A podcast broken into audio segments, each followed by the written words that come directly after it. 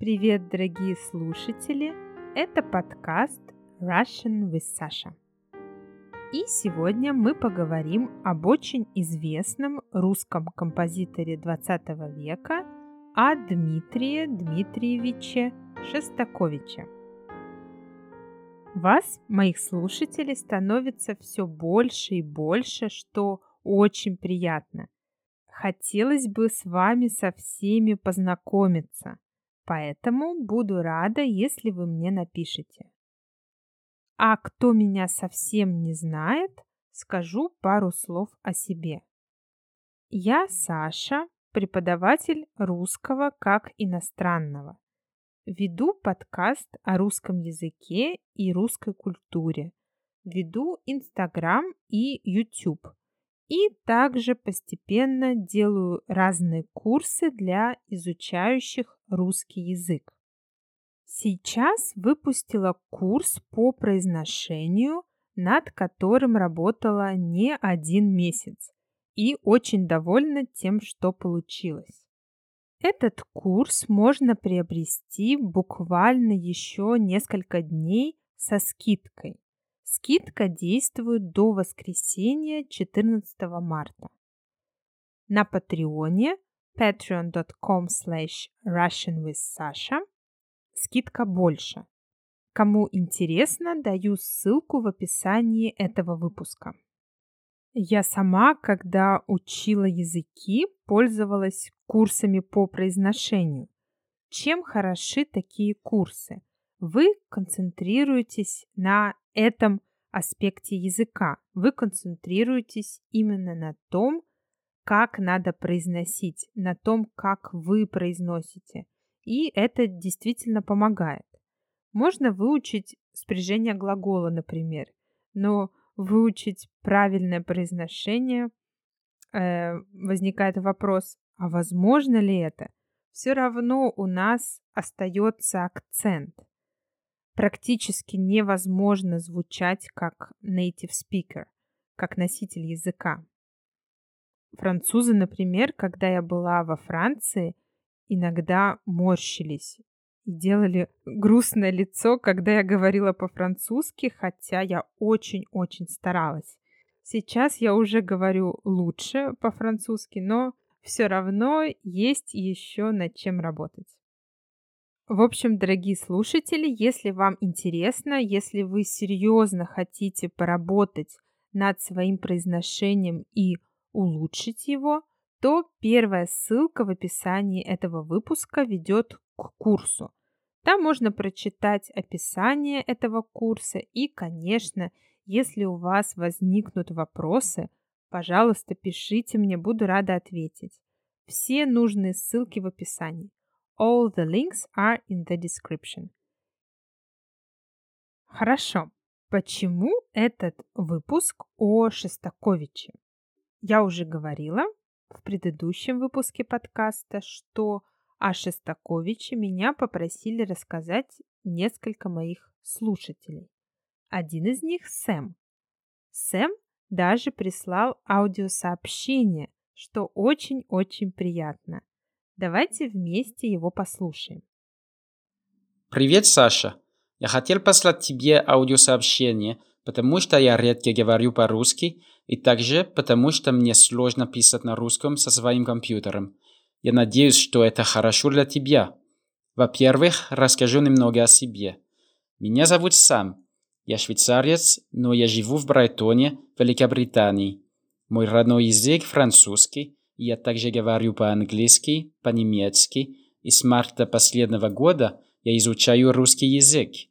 Я очень рад, что я умею слышать твой подкаст. Я понимаю плюс или минус 75%, и твои транскрипты помогают для остатка. Я найду все очень интересные, и мне нравятся особенно те о русских композиторах, о русском жизни и о грамматике. Я тоже музыкант. Я играю и на вальторне, и на гитаре, и немного на рояле. Один из моих любимых композиторов – Шостакович. Если тебе нужна идея нового выпуска, вот это – я знаю, что это огромную работу, но это только идея. Я думаю, что его жизнь очень интересная. Вот это все. И надеюсь, что это было не слишком плохо.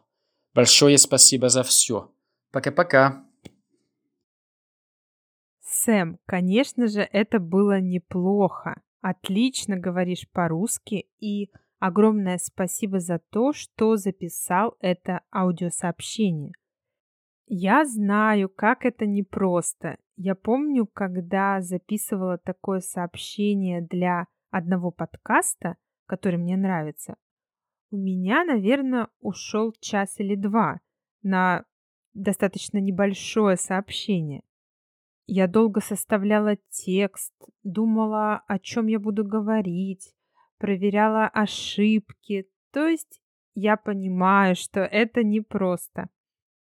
Сэм, конечно, с удовольствием выполняю твою просьбу, и сегодня мы поговорим о Шостаковиче. Шостакович настолько крепко, сильно связан с Россией, что трудно представить его творчество вне родины, вне России. Его музыка всегда была откликом, то есть ответом на то или иное событие в жизни России. Это был также удивительный человек, добрый, скромный, отзывчивый, всегда пытался помочь другим людям, хотя мало что мог сделать, учитывая, что он был персоной нон-грата при сталинском режиме. Однако при всем этом Шостакович был ведущим композитором Советского Союза. Его популярность была огромной, и она распространялась далеко за пределы СССР. Например, его седьмая симфония исполнялась в США 62 раза только за один сезон 42-43 годов.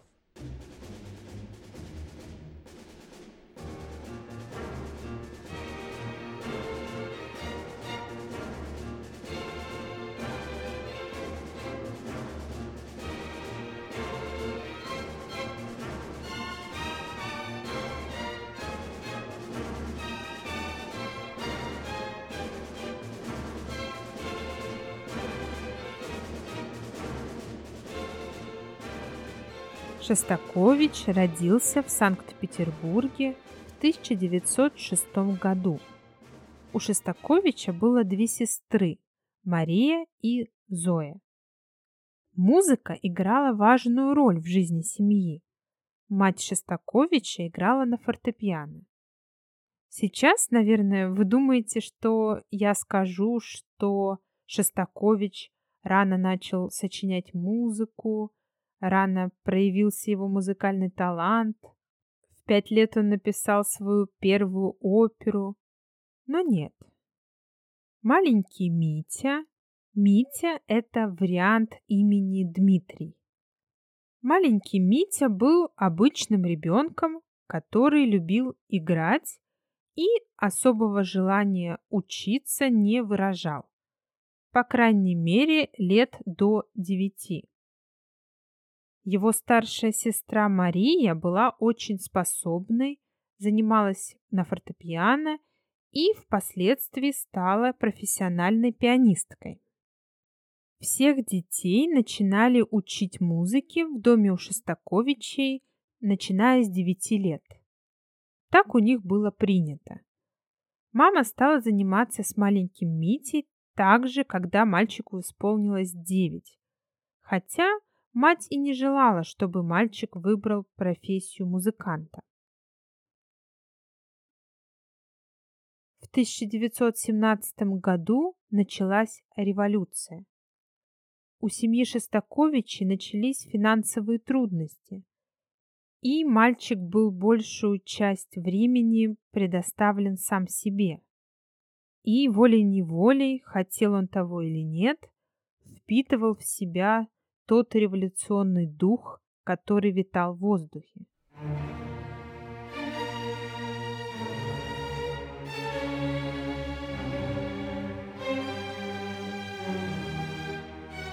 Время было тяжелое. Только представьте, к власти пришли большевики. Началась гражданская война, Civil War. Деньги обесценились, потеряли свою цену. Продовольствия, еды не было.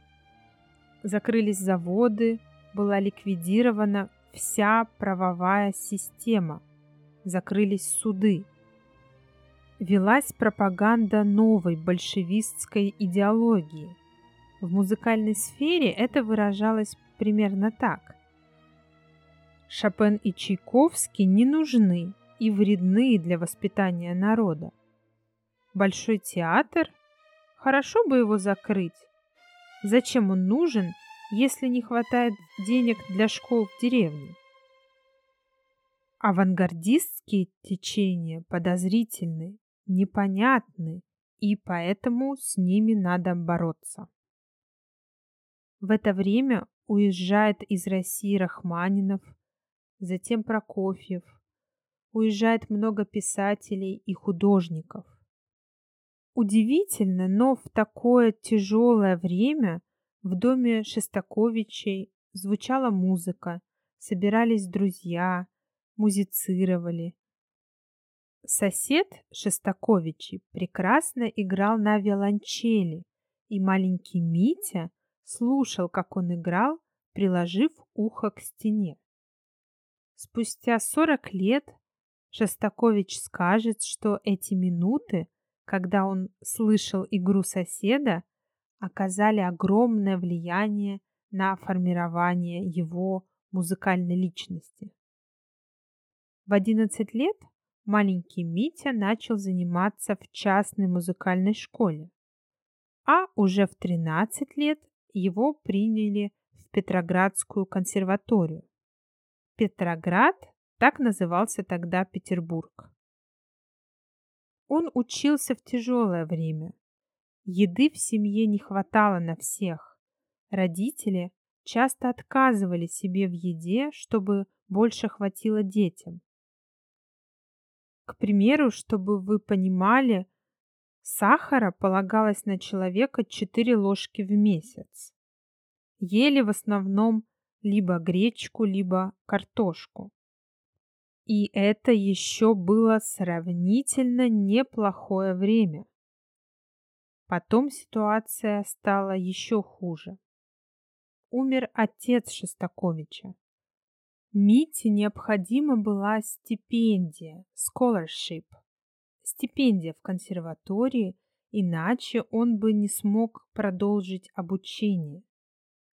Тогда за Шестаковича вступился директор консерватории Глазунов. Он очень хотел, чтобы Шостаковичу выдали стипендию. Он позвонил писателю Максиму Горькому, который мог помочь в этом вопросе.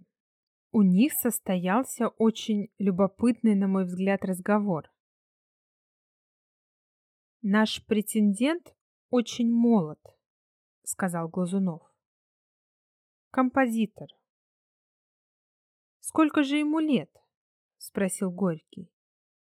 Пятнадцатый. Сын учительницы музыки. Аккомпанирует кинокартинам.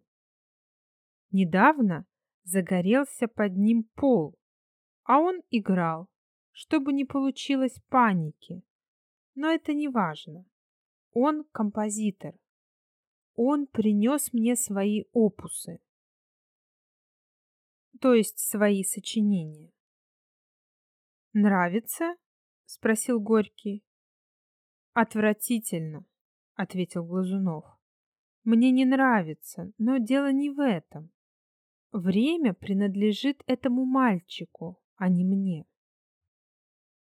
Вот так директор консерватории признал, что ему не нравится музыка Шестаковича, он ее не понимает но чувствует, что за этой музыкой будущее.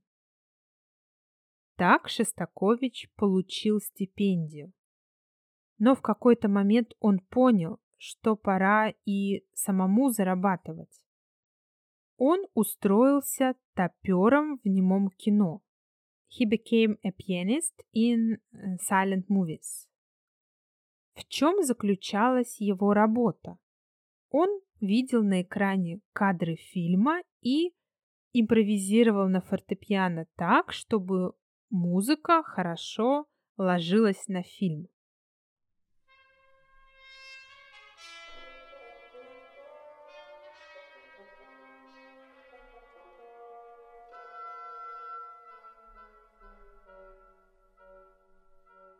С 1923 года Шостакович работал над первой симфонией. Произведение стало его дипломной работой.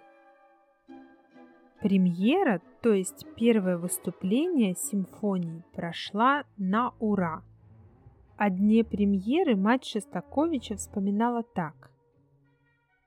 Наконец наступил день концерта, 12 мая. Волнение охватило нас с самого раннего утра. Митя не мог спать, не мог есть и пить. Страшно было на него смотреть. Мне эти ее слова напомнили о днях, когда я училась музыке, и когда мне надо было выступать на концертах, я была прямо как Шостакович перед премьерой первой симфонии не могла ни спать, ни есть. Это, конечно, все очень волнительно. Вскоре первая симфония стала известна за пределами Советского Союза. В 1927 году Шостакович участвовал в первом международном конкурсе пианистов имени Шопена в Варшаве. Один из членов жюри конкурса очень известный дирижер и композитор Бруно Вальтер попросил Шостаковича прислать ему партитуру симфонии, то есть ноты симфонии. Ее исполнили в Германии и США. Через год после премьеры первую симфонию Шостаковича играли оркестры всего мира. Вот это был успех. На конкурсе Шопена Шестакович получил только диплом, то есть не занял первое, второе или третье место. Но его это не расстроило. И он продолжал выступать как пианист и одновременно сочинял музыку. Вообще он не сразу принял решение, кем ему быть – пианистом или композитором был момент, когда он был разочарован в себе, как в композиторе. Он писал так. В какой-то короткий период после окончания консерватории я был внезапно охвачен сомнением в своем композиторском призвании. Я решительно не мог сочинять и в припадке разочарования уничтожил почти все свои рукописи. Сейчас я очень жалею об этом.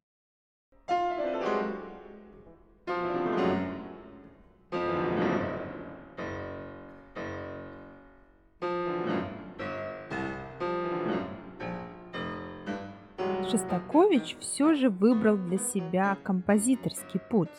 Он сочиняет первую сонату, которая говорит о том, что Шостакович начал экспериментировать и прежде всего с сонатной формой. Обычно в сонате три части, у Шостаковича одна. Причем первая соната – это как будто не одно произведение, а ряд каких-то небольших миниатюр, собранных вместе.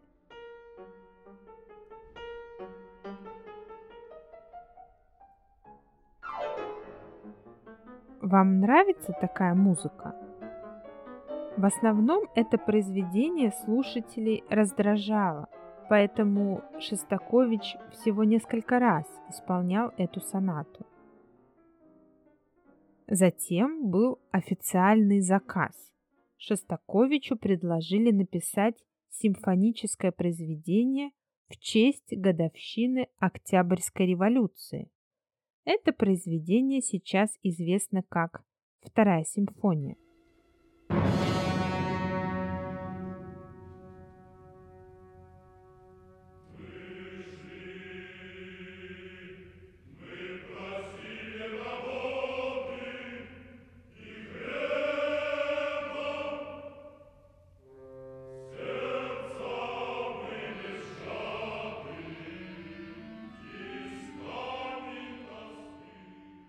Мы шли, мы просили работы и хлеба.